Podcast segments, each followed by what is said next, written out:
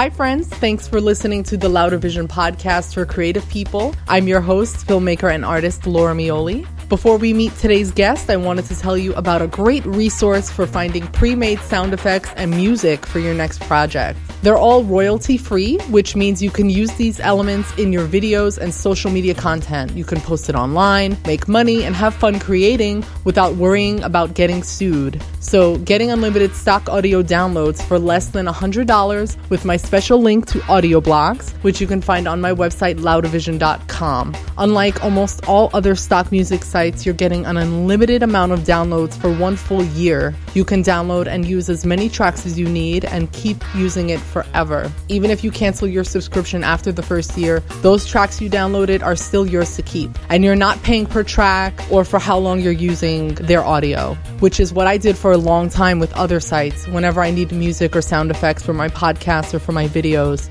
I was paying about 50 to $100 per song, and that was the cheapest around until now. So if you need music or sound effects for your projects, try Audio Blocks with my special 90% off discount code available now at loudervision.com Let's get started on today's Louder Vision podcast. We're bringing together creative people of all types to break the stereotype of the starving and struggling artist by sharing ways to make money from our creative endeavors. I'm your host, Laura Mioli, and today's guest is John T. Trigonis. He's the author of Crowdfunding for Filmmakers, and he's also Indiegogo's head film and creative campaign strategist. Hi, John. Thanks for coming on the podcast.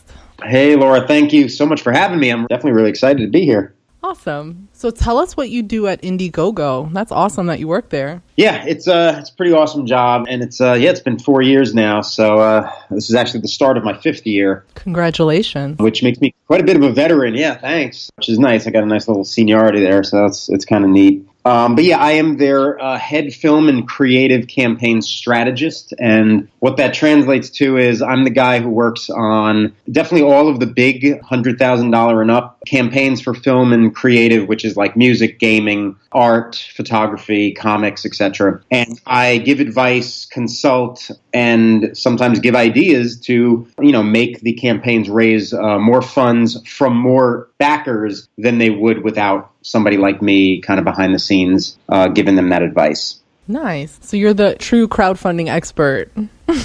That's what I hear. And, uh, you know, I mean, I'll, I'll, take it. You know, it, it works for me. so before we talk about your book, which I read and I loved, in addition to being an author and a speaker, I found you from a TED talk that I was watching about crowdfunding. Nice. And I just wanted to know what was it like giving a TED talk? Yeah, no, that's that's a good question. Let me bring myself back because I, I, think that was in late 2014. I did that, and it was awesome. To do a, a TED talk is like, all right, where do you go from there, kind of thing. You know, it's, it's like a pretty high thing there. I loved it. It was definitely very different for me because it, it was a little bit I'm a speaker, I'm a performance poet, I do a lot of things. I'm no stranger to a stage, but I am a stranger to rehearsing over and over again a script. I'm the kind of guy that I, I read it a little bit and then I go up there and I just, as long as I know what I got to hit, the points I got to hit, I, I like to just kind of riff off of it. So the TED Talk was a little bit stifling for me. So if that talk and my movements, I'm much less comfortable. Most people can't tell that, but I'm much less comfortable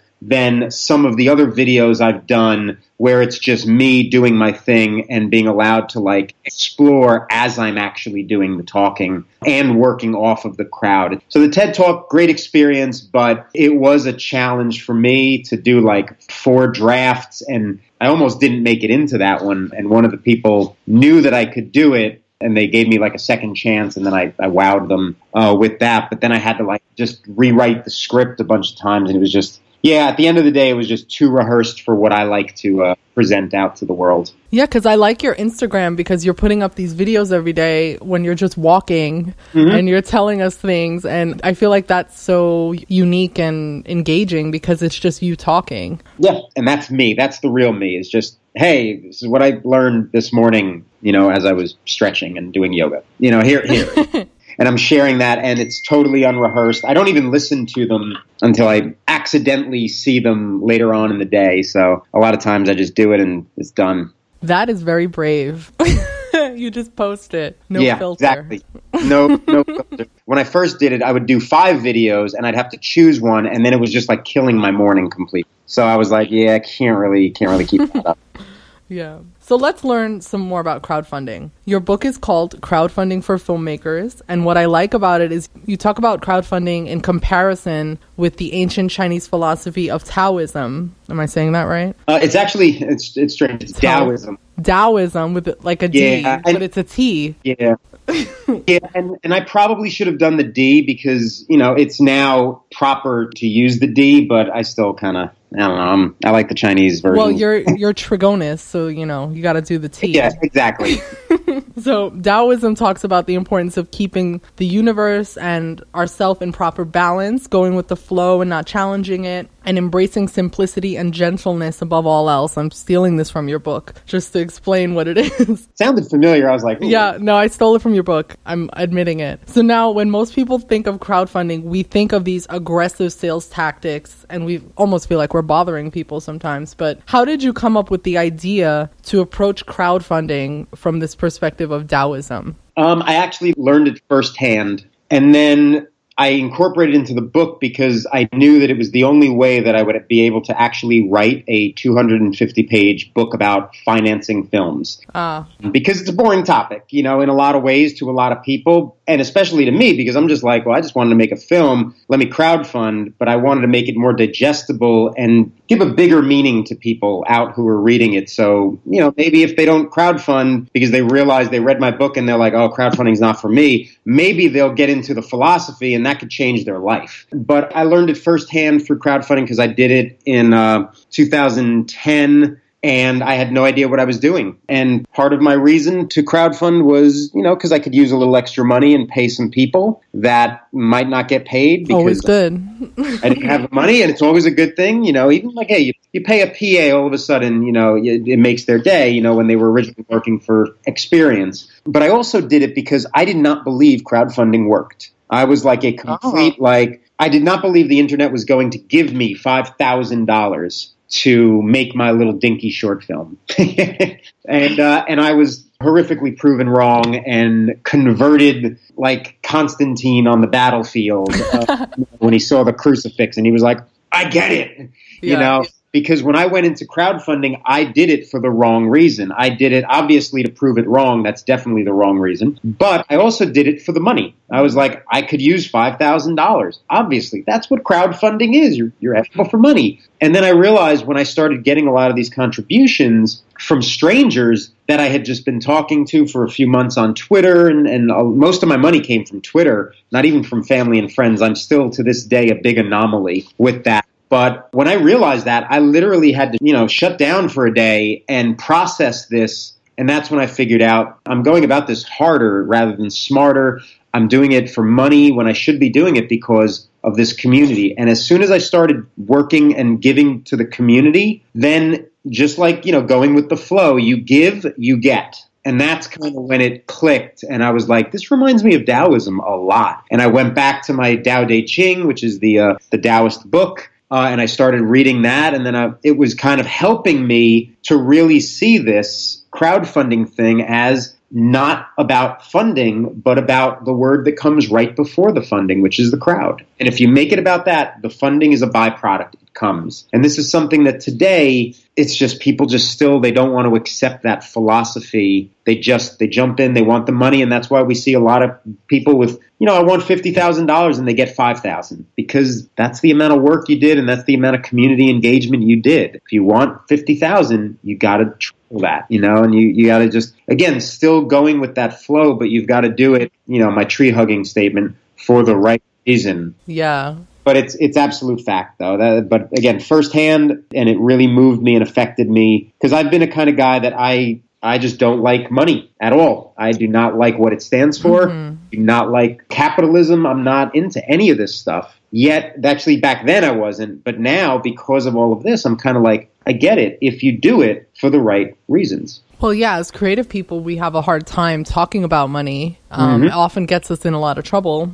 Oh yeah, And then for myself, I'm in the early stages of developing and thinking about my crowdfunding campaign for my show Community TV. Mm. And honestly, it feels like a bother and it feels like I'm going to be begging people for money and there's like a shame associated with it. But how do we overcome that shame of asking people for help? Because a lot of creative people, they don't want to even think about money. They don't want to make their budget. They don't want to do the things that get people success in crowdfunding on Indiegogo for sure. Yeah, I think um, it's a mindset thing. And, and I think one big takeaway that your audience can definitely get here is you need to convince yourself that it is not asking for money. And the way to convince yourself is believe it. Simple as that. So again, I've changed the language of how I present things. I'm, I'm, the only person who probably doesn't call the campaign video a pitch video because pitch, all of a sudden, you're putting on a suit and tie and business person asking for money. No. And it took me three years to realize that. Like, that's not what it's about. So I changed the word pitch video and pitch in general to invitation. Ah. I came up with this whole thing in the TED Talk because as I was practicing one of the first drafts, I was talking about my what I called my three P's years ago, which is the three P's of a successful campaign. You need a pitch, you need perks, and you need promotion. And worked in 2010 to about 2013, 14. Now it's like just like marketing is a bad word, crowdfunding is almost becoming a bad word because it's associated erroneously with begging for money, asking for money, and it's a hassle when you, as a backer or a potential backer, you get that email from your friend that says, Hey, I'm making this thing. I need some money. Here's my campaign draft. But I then realized as I was doing my TED talk, uh, the rehearsing of it, um, so something good came out of the rehearsing, I guess. I changed those things because everybody was just taking it too seriously, and it's not that serious because you can't sell to people if you want them to actually give you their money. You have to mask it in a certain way. So the pitch is now the invitation. They're called the three ins. I couldn't better title. the three ins of crowdfunding, or as I like to say it, three ways to get people into your crowdfunding campaign. And number one is the invitation. That's your pitch. You're going to invite them in to your world, to the world of your film, to the world of whatever you're trying to do. Don't just be like, hey, I want to do this. I could use your help. No. Who are you? I've got 15 other friends that need my help, and I'm not giving any of them, you know, because asking me for money. But the minute you give them an offer they can't refuse, you make an invitation into the world of making this film, and all it costs them is minimum $10. Well, now, now you've got somebody saying, you know what, I'm getting an experience out of this. This person wants my help. So it's really just changing that mindset and, and creatives. I can go into the other two ins later, maybe, but I want to stay focused on your on this Great question because it is a mindset thing, and that's how I got through it for my second campaign that I did for my comic book. It's like I used my own philosophy. It was an invitation. I was bringing people into that world, and I was giving, giving, giving, so that all they had to do then was, I want more. I like what he's given me. Boom the money was in. But you got to kind of give, give, give first, and then you accept and you earn it. And it's just, it is a hard thing because a lot of creatives are introverts. And as my colleague Mark Hofstadter, he's our head of film at Indiegogo, he had this great saying that I heard on a podcast that he said, and he's like, I'm going to paraphrase it, but it was like, the age of the shy filmmaker is over. Yeah, you can't be shy anymore. Can't be shy. And it doesn't mean you have to be a jerk, because that's not going to get you anywhere either. Yeah.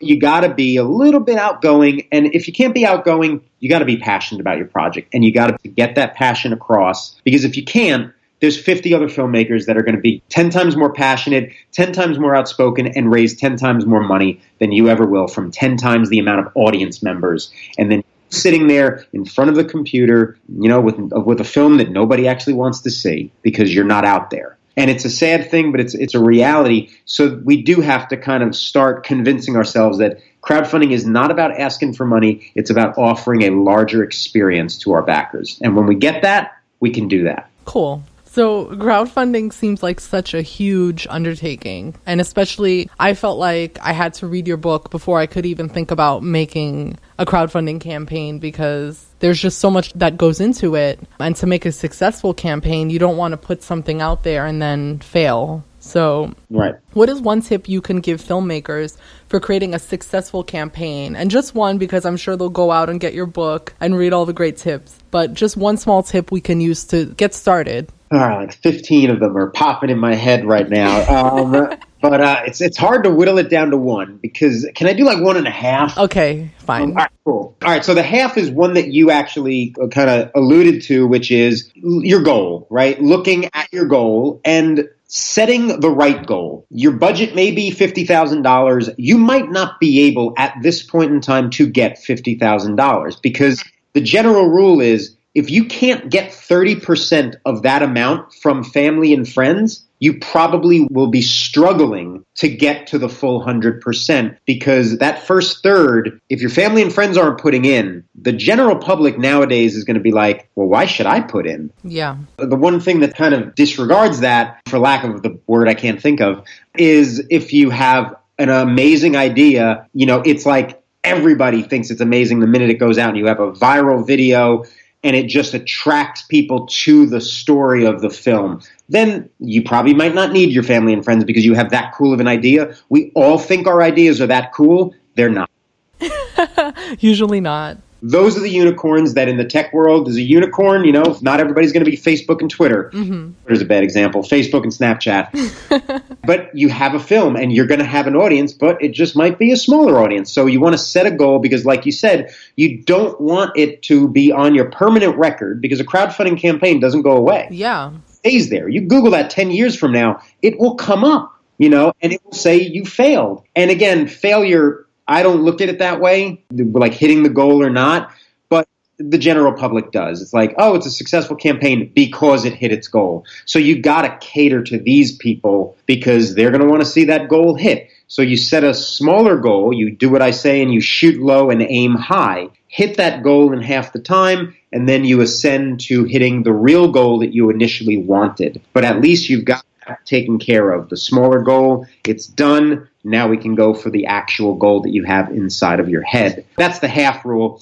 And the one thing that people can definitely do, and it's becoming more and more important, is designing their campaign, not just having a bunch of text. I still get campaigns that launch. They don't know to come to me at Indiegogo and be like, hey, can you look at my campaign? They don't know that sometimes, you know, because they didn't read my book. And it says in my book, at the very, I think it says in the very end, you can talk to me, but I'm not sure. Actually, I haven't read that last page in a while, but I think there's something there. But, you know, again, people see me all the time. Most of them kind of do know that they can reach out to me, send me a draft, but those don't, they'll launch and then I'll check it out because they'll ask me to contribute. And then, you know, if it's not 30% funded, I don't contribute, you know, because it's like, that's not going to get to the goal.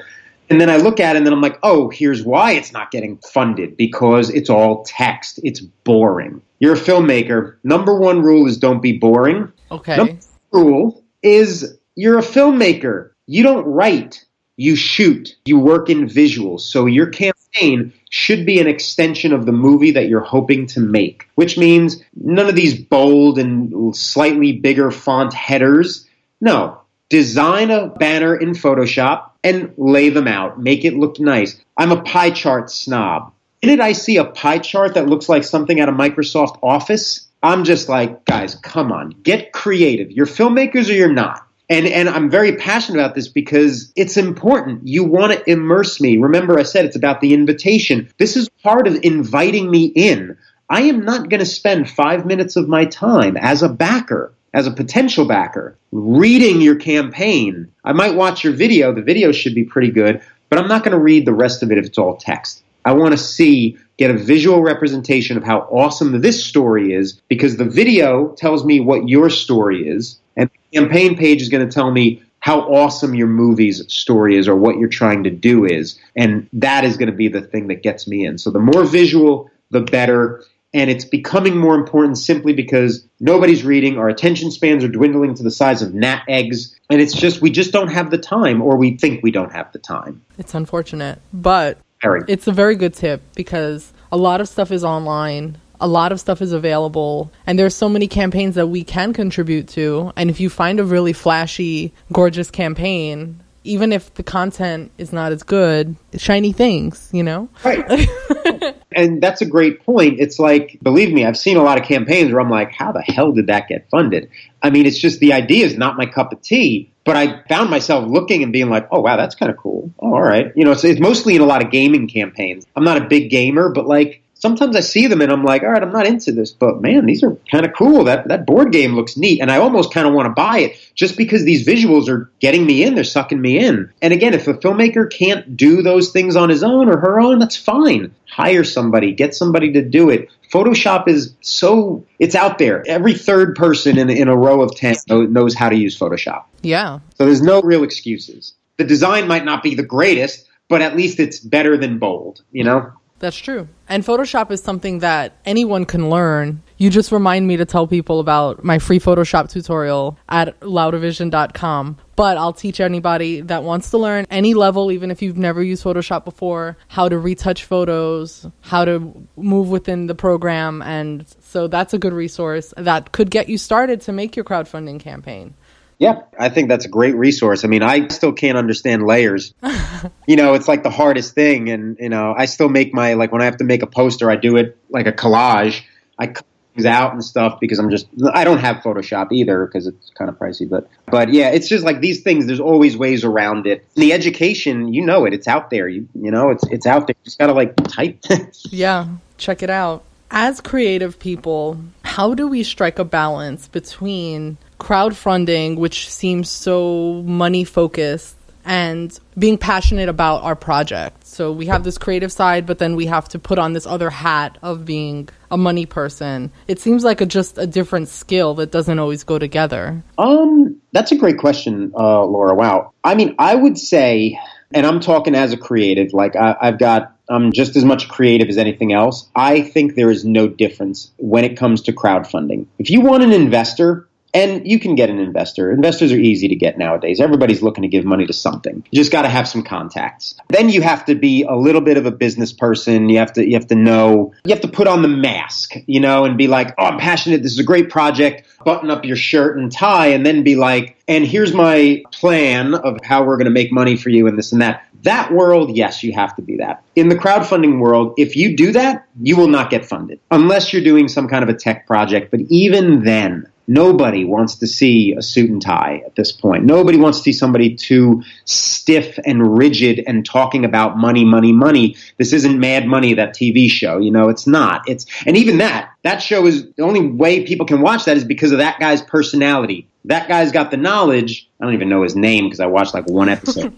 but I've seen him because he's that he's animated. And that's all it takes. That's the passion. So as creatives, we just need to be just as creative in our campaigning as we would be in the writing and the producing and the shooting and the editing of our films. That's something that a lot of people don't do because it takes a lot of time and because they still think that crowdfunding is about the money. That's how I know they think crowdfunding is about the money. They take it too serious. And crowdfunding does not have to be serious. The more serious it is, the less likely you're going to get funded. Because if you're not having a good time, I make the joke, right? It's crowdfunding. no, the fun is in the crowd, you know, it's the word, you know, and it's really because I don't want to see the word funding, you know, so I have to see it a different way because funding is boring and adult, and I don't feel like adulting anytime soon. You know, I'm 30, I'm going to be 39 this month. I don't want to like grow up yet. I'm still 18 in my mind. And that's the key don't grow up, make your films, be crazy, and win people when you invite them in because you're inviting them into your crazy world and the crazy world of the thing you're trying to produce. And if you do that, yeah, obviously you have to tell them, like, oh, by the way, your money's going to go towards X, Y, and Z. That's what the cool looking pie chart's for. Yeah. That's relevant and still reminds us of what your film is about, you know, because that's how it goes. You're not going to give them a budget breakdown. We don't need that yeah. stuff. Nobody wants to see an Excel spreadsheet. The, oh, forget it. Kiss of death. Kiss of death. No, and so I think you're right on with yes, this is what people think that they have to put a mask on, but in the world we live in today, we don't want masks. We want the real person. Even on social media, we like again, I always think back to like the days of MySpace when you were, you know, when we were like J 97, you know, yeah. whatever, you know, what stupid like so that nobody knew who you were And then Facebook came around and everybody, it was real names. And they want your last name and everything. They want your last name because it, it gives us trust. And trust is the linchpin that uh, crowdfunding is built on top of. That's the foundation. Trust. We have to be able to trust that you do know how to do your craft of making a movie. And that's where you got to be creative and cool and passionate. But we also got to trust that you're giving us enough information where we know where our money is going to go because it still is our money until we make that contribution and it becomes your money. But speaking of money, how do we compete with these Spike Lee and all these other famous celebrities who are using crowdfunding for their projects and getting these huge amounts? So we're just an everyday John, everyday Laura, like eh, just regular people. How do we compete with that? The quick answer is we don't because it's two different levels. They are not taking away from any of us. And that's the misconception that a lot of people have out there. I had it too, because again, I'm like, the hell are these celebrities? They doing? have money, yeah. They have, and that's also slightly a misconception. Most of them, honestly, they do have the money. They're not crowdfunding for the funding, they're crowdfunding for the crowd, which means, strangely enough, they're doing it 110% right. They're doing it for the right reasons. Of course, it depends on the story they want to tell. You know, you look at people like Zach Braff, he got what I call Brafflashed, you know, where everybody was giving him backlash on his campaign because he did stupid things, you know, and he said things that, and he went against those things. And you don't do that because. What did he do? He, well, what didn't he do? Uh, he raised money, even though when you Google him, he's worth so much more than what he was trying to raise, which means he's got that money. His video was eh, you know, he was doing it really to get his friends involved. But the big thing that he did is he took money when he said he wouldn't take any corporate type money from distributors and things like that. And when he went to Cannes, he took a deal and it pissed off all of the people, all the backers. And then, uh, and that was one. And then when the movie premiered at Sundance, I think it was Sundance, uh, a lot of backers who paid like think uh, about a year earlier to get into this premiere could not get in. And that was a big issue. So again you got to do it right. Yeah. not just for the right reason.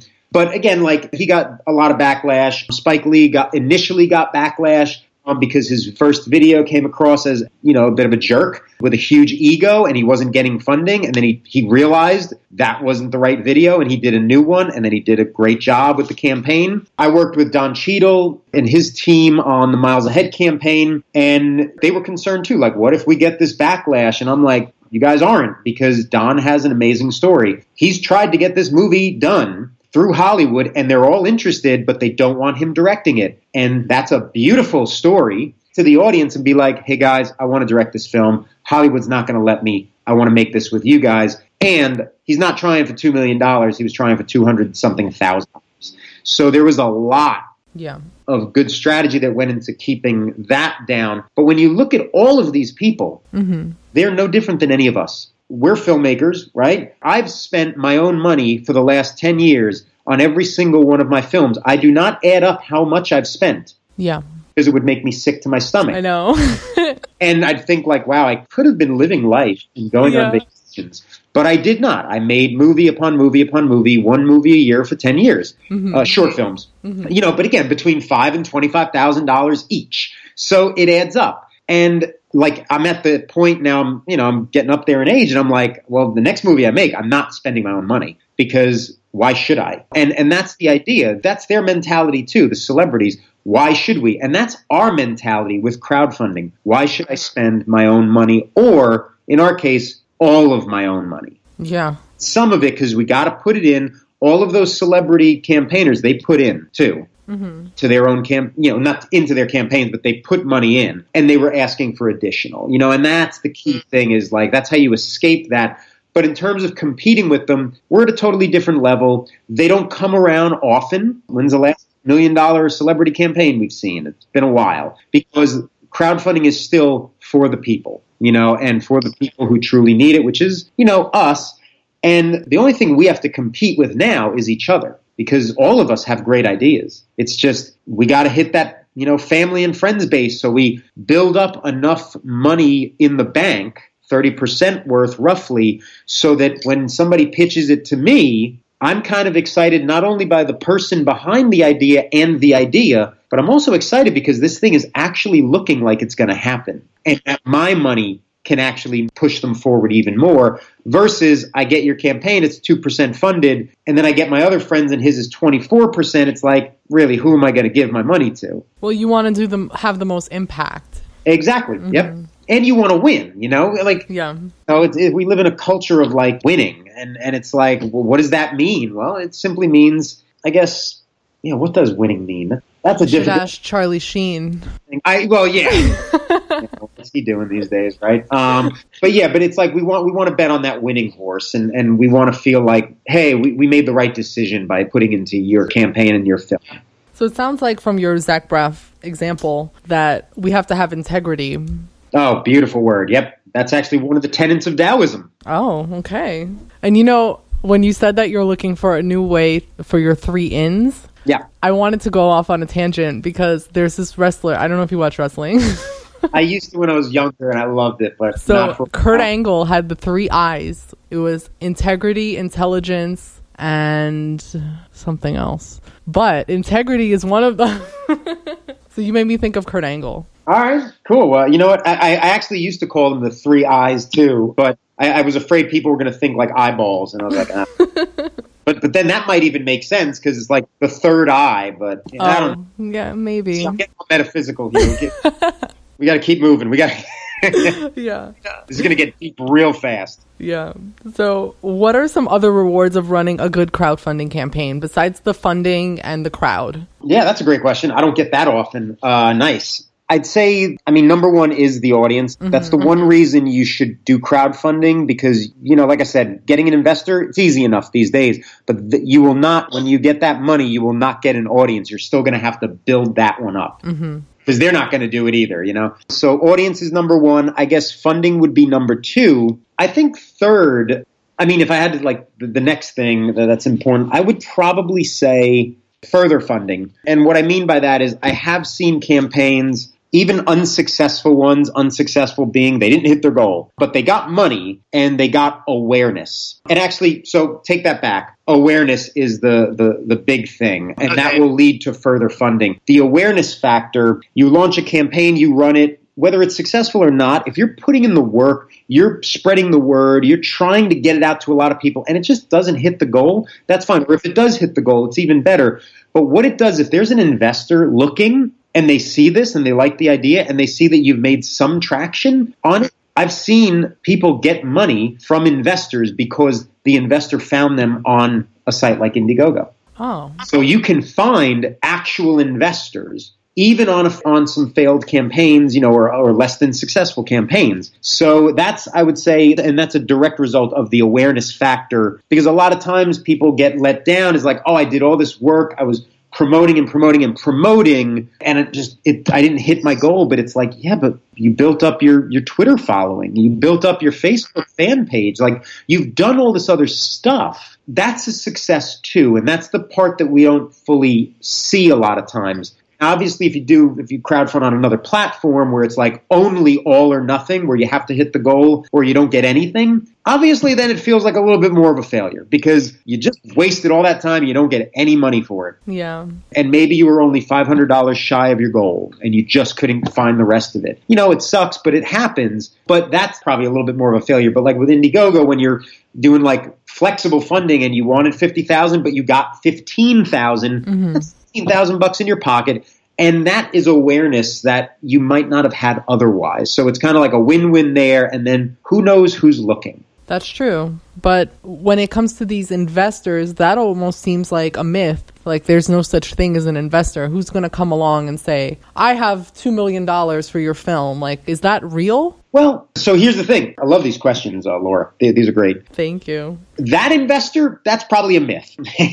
They're not going to give $2 million to a film that they find necessarily on a crowdfunding site. But there are a lot of $5,000 and $10,000 investors out there. Um, I know a lot of them and I've seen them. I've, I've had them ask me to find out why campaigns that I've been working with are asking 10,000 or $20,000 for an executive producer credit when normally these people are used to paying 5000 for those in the crowdfunding world. Oh. And again, that's going through the platform. But off platform, you can find people that will reach out to you and be like, "Hey, listen, I can invest ten thousand. And again, ten thousand, maybe that doesn't seem like a lot, but if you need forty thousand dollars to make a feature, uh, you know, a, a single core horror feature or something, you know, something dirt cheap, and you've only made five thousand, well, that ten thousand dollars is going to help a great deal. Yeah. And yeah, you just off platform, you give that person whatever percentage you agree with, and that's that. You and you make your movie, you know. And it was a result of that campaign.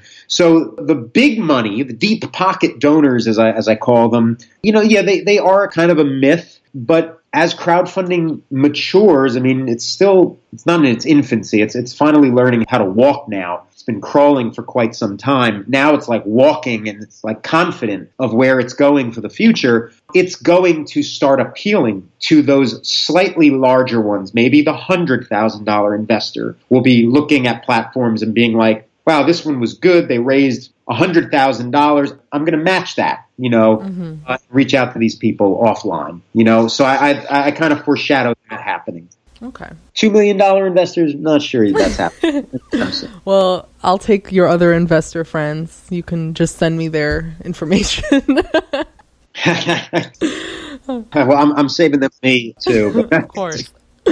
Um, so, what is the most unique or fun perk that you've seen on Indiegogo for a film or video campaign? Ah, nice. I would say, I'm going to be honest, lately I haven't been seeing like really amazing ones. I've been giving a lot of ideas for amazing ones for a lot of campaigns. The, the issue becomes sometimes they just don't have enough time to figure out if they can actually do them. Um, and sometimes they don't want to do the work because a lot of my ideas will save money, but you will be spending a lot of time doing certain things. So I'll just give you an example. Like you look at like one of my favorite ones is it's an old campaign. I talk about it all the time. I talked about it in my book, movie called 20 Million People. I mean, this guy Mike Michael Farrell, he's awesome guy. Made a film, raised uh, he wanted ten thousand dollars. Ran an Indiegogo, got thirteen thousand. Made a great film, screened at over two dozen film festivals, and one of his best perks, one of the best perks I've ever seen, twenty five dollars. He will write you a choose your own adventure style romantic comedy. and when you think about that, yeah, oh, that's cool and it's nifty, but that's a lot of work. Yeah, it is. It's a ton of work and he's not getting paid. He's getting paid twenty five dollars each. Mm-hmm. He's doing a lot more work than the money he's getting, but that's part of crowdfunding. You got to give, give, give, like I said before, before you get. Because what happens is you you do these, you know, and people like them. They share them. They spread the word. It builds from there. The same thing with the poems that I did for my campaign for Cerise, which was probably, you know, at the time nobody was doing cool stuff like that because they didn't know to. I came up with, I'm like, I'm going to do this, I'm going to write people poems. My fiance came up with that idea actually, you know, and then I, I thought like, well, that's a lot of work. And it was a lot of work, but I reaped the benefits of doing that work. Um, and it was the hardest work I probably ever had to do, you know, honestly. But it was 100% worth it because I was getting them out during the campaign and it became marketing for me and for the campaign because we put them together in a Photoshop document, you know, lay them out, send them to the person, post it on their Facebook wall. And all of a sudden, their friends are seeing it. Their friends want one because it's in the form of their name. Yeah. And they're, well, I want my name.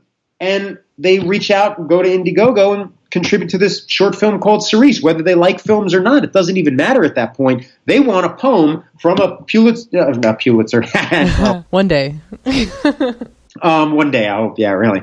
No, it didn't even matter if they wanted the actual see the film. They were just like, oh wow, a poem using my name from a, a Pushcart Prize nominated poet. I want that, and only ten dollars. Very, very simple. So yeah, these are the, the, the cooler kind of perks. You know, you're probably aware we're living in this world where like nostalgia is the biggest thing in the universe um, right now, and my favorite perks are you know I'm a hipster. I, am not going to. I like you know the limited edition vinyl, even though I don't even own a record player of the soundtrack of the movie. Like those are the things that I like. The the, the mixtape. Yeah if it's an 80s themed type of thing. You know, like there's just these are the kind of things that are are what I call standard definition, but they've got a little bit of personality because if you're curating each mixtape that's the personal three dimensional touch. I have those three perks in my book that I lay out the uh, standard definition, which is the merch, the high definition, which are experiential perks, and the uh, three dimensional, which are the personalized ones. And you can mix and match those and, you know, make a very standard thing like a cassette tape very personal by just sitting there and putting together a mixtape one by one by one. Mm-hmm. Your backers, and you know, a little label that says Triggs Mix. You know, like Mm-hmm. it's little things like that. That's the kind of stuff that is going to make you stand out as a campaigner, depending on if you have that luxury in the film that you're trying to do. But also, I like that your book talks about making perks that are authentic to our project. Yep, So, not making a mixtape if your film has nothing to do with absolutely. the 80s or the 90s or whatever. Absolutely. It's got to be relevant because when they get that perk, the purpose of it is if I listen to that tape, I got to remember the movie that I funded to get that tape. Mm. And it's got to be relevant because if it's not, it's just a tape. Who cares? You know, and that's the thing. Why did I do poems? My movie was about a former spelling bee champion who's haunted by the word that took him down. My whole movie was about words spelling. So my campaign was an extension of that. Everything had to do with words and poetry. Poetry because that was also my connection. So I was able to connect not only my movie to my backers, but me as a person to my backers. And again, I was the first person to do this because everybody else was just like, oh, let me let me just you know try to get my album funded and I'll give you the album. It's like a pre-sales campaign, and those are boring. Mm-hmm. You know, you, you might, if your shit's good enough, you might make your goal. But again, in today's world, everybody's stuff's good enough, That's true. which means you got to rise above it if you want to not have to do these kind of very personal and relevant things. So, what is the biggest mistake we can make in our crowdfunding campaign? So the half of the thing I said before is definitely one of them. Setting too high a goal, mainly because then it's just more work to get you to where you have to be. It's realistic expectations. It really is being realistic with it's looking yourself in the mirror and checking yourself and being like, I'm not Spike Lee, I'm not Don Cheadle, I'm John Trigonis, and I can raise for myself ten thousand dollars. Easy. Ten thousand dollars. You know, I've done it twice, five thousand a piece. You know, I've done it off platform too, um, and I've raised a, a good amount of money. Like that's my. If I want to raise a hundred thousand as John Trigonis, nope, can't do it. And I'm very comfortable saying that. I can do it for somebody else. You know, they follow my tactics. But for me, I'm very comfortable knowing where I stand with my 7,000 something followers on Twitter, with my 1,700 friends on Facebook. I know my network and I know my net worth because network. And that's the key thing is most of us don't want to do that. We're like, I need $50,000. It's my third film. It's like, oh man, have you won awards? Have you, what have you done to earn it? And that's the other thing is we have to earn it at this point. You know, you have to be able to earn this, the privilege of inviting people into crowdfunding your film with you. And these are just, this is language that I, I typically use just to describe that mentality that crowdfunding is a privilege. So again, set those realistic expectations. The other side of it, and the real biggest mistake we make, is not having an audience before we actually crowdfund. Ah, That's the number one. I think it's the number one. I did a video of like six big mistakes for film courage, and like I like last minute, I think I switched them as I was recording the video because it's just they alternate. Sometimes it's you set too high a goal, but the real big one is if you are launching your campaign and you have five Twitter followers and 200 fans on your Facebook page and you want $50,000, you will not get anywhere near that because you're not at that level. And people don't look themselves in the mirror to understand this. So you've got to be doing the work. I was able to hit $5,000 in two months of my first campaign because I spent nine months on Twitter interacting. That's why I don't call promotion promotion anymore. I call interactions, the I, the in. Interactions, because promotion, everybody promotes something, nobody cares. How many times do we just scroll mindlessly through our Facebook, Twitter, and Instagram feeds and don't even look at the stuff, right? yeah. everybody's promoting something, interacting, talking with your audience.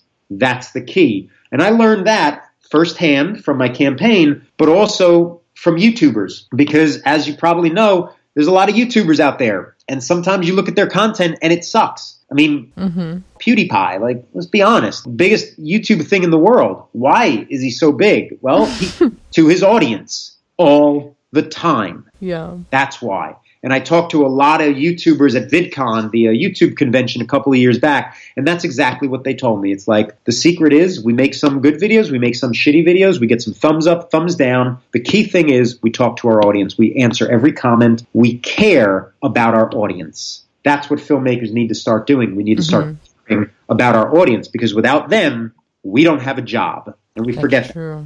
You make a film and nobody watches it. Yep.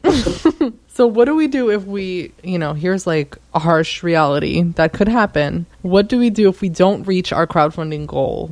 Good question. It depends. So if you're, you know, obviously if you're running a flexible funding campaign, you in theory set it as a flexible funding because you may want 50,000, but you can work with 20,000. And I don't know any filmmaker who can't, except maybe an animation project because sometimes those are some hard costs. But outside of that, you can work with 20,000 bucks and then you could find the rest. Or an investor will find you because you raised $20,000 and you just set a little too high a goal. But if you're, you know, again, if you do that and you get that money, well, you have to do something. You have to do something to push it forward. And that's why I look at success as not did it hit its goal, but well, with whatever you raised, can you make this move forward? And if the answer is yes, well, awesome. You know, then you know what? You're just as successful as if you hit that cam that campaign goal. If the answer is no, well, you better refund people. Ah, you screwed up. You should have hit fixed funding. because should- Indiegogo, to clarify for people, Yep. you can keep the funding if you don't reach your goal. Absolutely. There's an option for that. It's called flexible funding. I like to call it keep what you raise Okay. or keep what you earn because you've earned it. And then we also have the, the other model, which is fixed funding, which is all or nothing. Mm-hmm. So, you know, if, you, if you've run a fixed campaign, there's no sweat off your back. You don't get any money because you didn't hit that goal. So there's no sweat off your back. What I would recommend is if you're a filmmaker, you're going to take this as market research. You put it out into the world as a campaign. In theory, you did everything in your power to get people into trying to crowdfund this thing with you, and it didn't work. Guess what? Chances are they don't want that project of yours. And if you're a filmmaker, you're going to take that project down and you're going to reach in your back pocket and pull the next idea because a filmmaker always has a next idea. The person who just wants to make a film. And that's the person that is probably not going to make movies for a living because you got to have more ideas than one. And that's an easy way. If you put out on a fixed campaign and you're not getting it funded, great. Move on to the next idea. You know, as you know, things are cyclical. So, like again, I'm, I'm working on a vampire script that I'm probably crowdfund a piece of. I can't do it now because vampires aren't in yet. Vampires are probably going to come back in another, uh, you know, six to eight months, probably, or maybe be another year. I have to pay attention to that world, and when it does, that's when I'm going to target my campaign to the vampire audience when it's in the periphery of everybody's minds. But again, right now, you know, I'd have to do a very different type of movie if I wanted to successfully crowdfund it. So there's a lot of these things out there that can help a filmmaker, a person who's make, you know making movies and wants to make movies, to be able to run a campaign a little bit easier by having that audience already tapped in to a bigger zeitgeist that the crowdfunding filmmaker can then attach themselves to. Okay, so it sounds like you're saying pay attention to the trends Yep. and be open. I mean, harsh reality, but Yep. maybe give up on your project and try something else. Absolutely, or give up on that particular project. Not Yeah. saying give up on filmmaking, Well, you know, yeah, but that project. 10 projects and crowdfund 10 times. Maybe one of them is going to hit. Mm-hmm. You know, but again, the key thing is you got to put your all in each one. You know, there's still people that will launch a campaign and let it sit there and they expect like the campaign is a seed for a money tree. You know, you put it there, you, you post it one time on Twitter, Facebook, and your email list, and then you come back two months later and you're fully funded. It's like you might as well believe in the tooth fairy and just yank out all your teeth and shove them under your pillow. It doesn't happen. You got to work. You got to hoe that field. You know, you got to cultivate it and grow that on your own, and, and you got to sweat. And then, like like farming, I'm totally creating this analogy right now for the first time. You got to hoe. You got to hoe. you, you got get behind the mule in the morning and plow, to, to quote a Tom Waits uh, song. And you, you just got to put in that work. And then, even if you put in that work, well, the crops may die. It just might not work. and then you got to do it all over again. Just like that movie, The Martian. You know, you Yeah. never know what's going to happen. Something's going to kill all your crops, and you got to start from scratch. That's the reality. Because filmmaking is life, so we have to keep making films. Absolutely. And it needs to be your life. It really does. Until one day, maybe you won't need crowdfunding. But if that never happens, crowdfunding can definitely be helping you ultimately sustain yourself a little bit as a filmmaker. Yeah. And my tip for if we don't reach our crowdfunding goal or any of our filmmaking goals when we need money for something is to use our filmmaking skills. I mean, we're so used to being resourceful as filmmakers. We have to know how to produce things. And if we don't have enough money to make something, we have to think, how else can I still make this? Maybe I can change the script in, a- in a way that won't take away too much of the idea, but something that I can be flexible with Yep. so that I can still make it. I could still move forward with the idea. If you're really passionate about it, you have to be flexible with your Yeah. idea because we don't always have a million dollars. We never really have a million dollars to make this far out idea that is in our mind. But if we can be flexible with that idea, we can actually make things that are realistic. Absolutely. I, I used to have a company called Nothing Man Films, and uh, Nothing Man based on the Pearl Jam song, but also because we our slogan was create something from nothing. Because when we would write our scripts, we worked with what we had. Yeah. You know, that was it. That was the rule. Work with what we have, what we know we have, and we were making movies for five hundred dollars and up to you know twenty thousand dollars. You know, based on what we had. If we know we don't ha- we don't know somebody who can get us into an airport, and we know we're not going to go do the BS talking to the airport staff and wasting all that time to try to get an airport, we're going to find we're, we're going to do it in a different location Yeah. you know, that might be similar and you know run and gun it and that's you know indie filmmakers we can't ever forget the scrappy nature that we are born with there's like independent the genre right? You know like you know you go to netflix and you you know you look at the genre of independent film. I mean most of those are there's a celebrity in half of those films Yeah. you know? To me that's not indie. Indie is like really dirt like we're going to run and gun it do whatever we can but the idea is the idea. And if we have to fix things around that idea but the central part of that idea remains intact so be it mm-hmm. You know and we forget that sometimes and we got to do that with crowdfunding too Okay. So, since we did a lot of information about crowdfunding for people out there, you are a filmmaker and you have a filmmaking background. So, is there anything you're working on lately that you want to share? The only stuff that I'm working on right now, I'm uh, I'm back to a feature length vampire script called "It's a Beautiful Unlife," Okay. and uh, I've been working on that for about ten years, on and off with some uh, Hollywood script analysts, and uh, I pitched it to studios one year when it was like a half finished draft, and uh, so I'm, I'm back doing a final full revision of it now that I realized exactly what was missing. It sometimes takes a while to figure those things out. So uh, yeah, I'm looking to hopefully get the script done in the next two months, then start pitching it to get a couple of investors, and then I'd like to shoot it ideally at some point in 2018. So uh, to finally get this thing off my back, it's like a gigantic chimera clawed into my chest. It's like, get out of my head already. Absolutely, it's uh, but the fact that I'm still working on it after all these years is a testament to the fact that I really believe in it because I'm a poet mostly, and I always wrote poetry because it was short and I could finish it in a day and I could present it or get it published or whatever by the next following week. So it was very quick and easy, and I always like those quick and easy things. For Instant me, gratification. Exactly. Yeah. Sadly, I'm a product of this damn world when it comes down to that. But yeah, that's the only big project uh, film wise I'm working on. Okay. And then uh, I've got a comic book. Uh, like I said before, I, I crowdfunded to print uh, first and second issue of a graphic novel that I'm doing called Sirens Calling. That's my other pet project, which was supposed to be a, a, a film, but it was uh, it's a period piece, and I'd have to go to L.A. and I hate L.A. with a passion. So yeah, it's probably the only thing I, I kind of hate. Just don't That's like funny. don't like the city. So uh, I was like, you know what? I'm not going to spend a month there or two months there or even two days there. Yeah. So I should probably turn this into something where I don't have to travel. So I did the comic book route, and uh, Yeah. it's, it actually works better as a comic. That's being flexible with what you have. Absolutely, whatever the idea wants, I can adapt the medium to suit the idea. Yeah. So I always go into a project with the hope of wanting to have fun and to express myself and to meet people. What do you hope to achieve with your work? Why do you do this? Wow, that's a, that's a good one. We got to get deep. Yeah, yeah, no, know, I. I wish I had a, a glass of wine instead of this cup of coffee here. It's a little early though.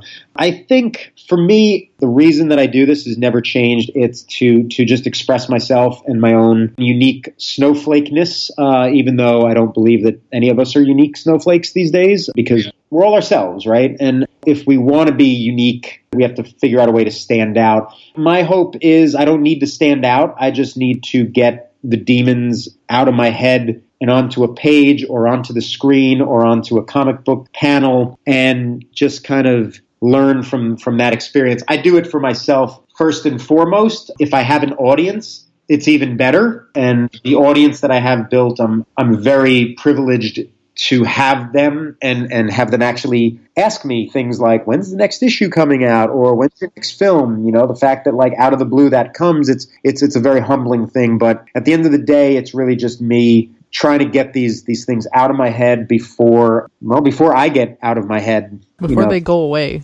yeah, or before I go away, you know, because again. Like, I want to exercise whatever whatever these creatures are before I uh, end up, you know, on a on a Greek island somewhere, spending my last days, you know, watching a sunset and drinking uh, some ouzo. Yeah, and I was just talking to my husband about similar thing yesterday. He was saying he wrote something and he found it from a month ago and he's like, I don't even remember writing this. Where did this come from? I do that all the time. I see scripts, I see poems and random things that I've written or things that I've made and I don't even know where that came from. Yep. You have to be in the moment to kind of capture whatever inspiration is going through you. It's so weird.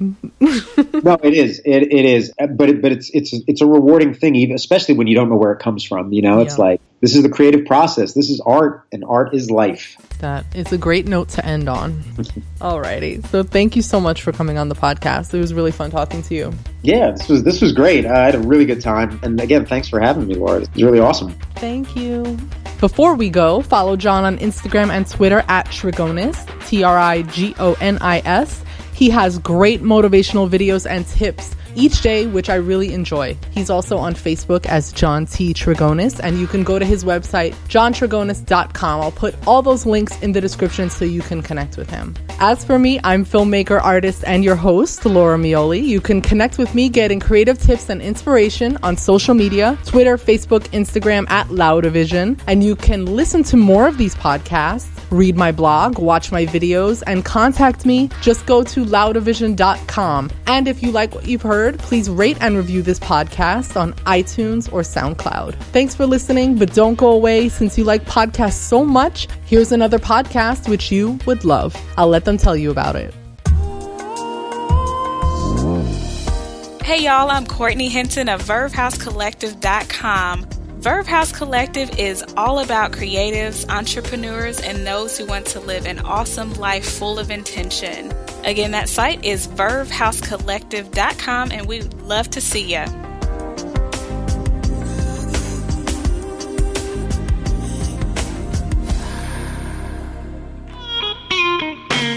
Good morning, Indubians and future friends. I am T. Sterling Watson from the Indu Podcast, and I invite you to stop by and press play. The Indu Podcast is a little bit of everything, just like myself. Topics include entertainment, nerd culture, pop culture, intellectual chats, spirituality, music, or magic if I misread my own handwriting. And you can find me on iTunes, Stitcher Radio, Podbean, Spreaker, YouTube, Google Play, and of course, Indube.com. The podcast and this ad is a 3SFX production.